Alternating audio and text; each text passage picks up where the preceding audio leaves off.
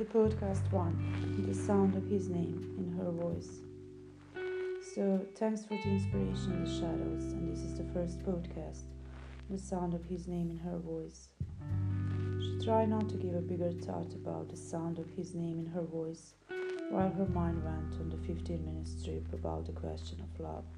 And somehow everybody knows the answer, and somehow there is no the answer, just feel it or not.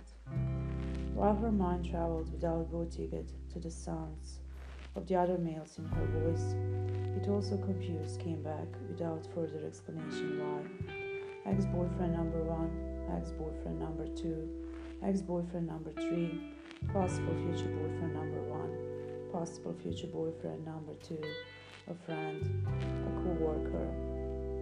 They all get knocked down of the sound of his name. As a restless and creative soul, she can hardly stop one thing, thought, project, without going into another. Sometimes she's so with the man as well. Wrong, she knows. But who is she to judge, or you, as long as they're happy? Her mind is full of ideas sometimes, and she just needs to mark them down because they'll drive her insane in her head. They need to get a form and value it till she finds herself satisfied. She is still exploring the sound of his name in her voice, and she doesn't need to know the final result anymore.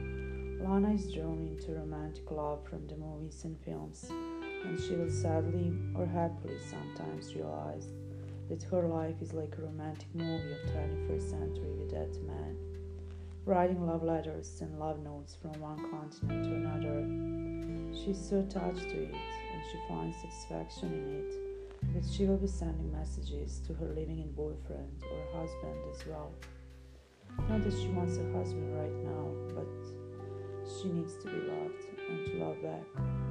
You get used to it, a love without obligation, a free love spirit of pure writing that is hard to get back on track, or is it not?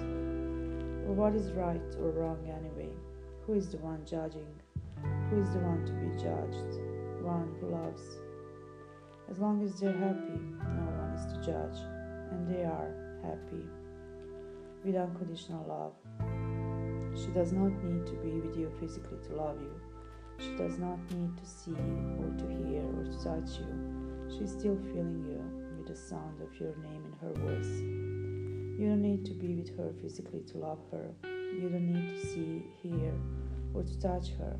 You can still feel her with the sound of her name in your.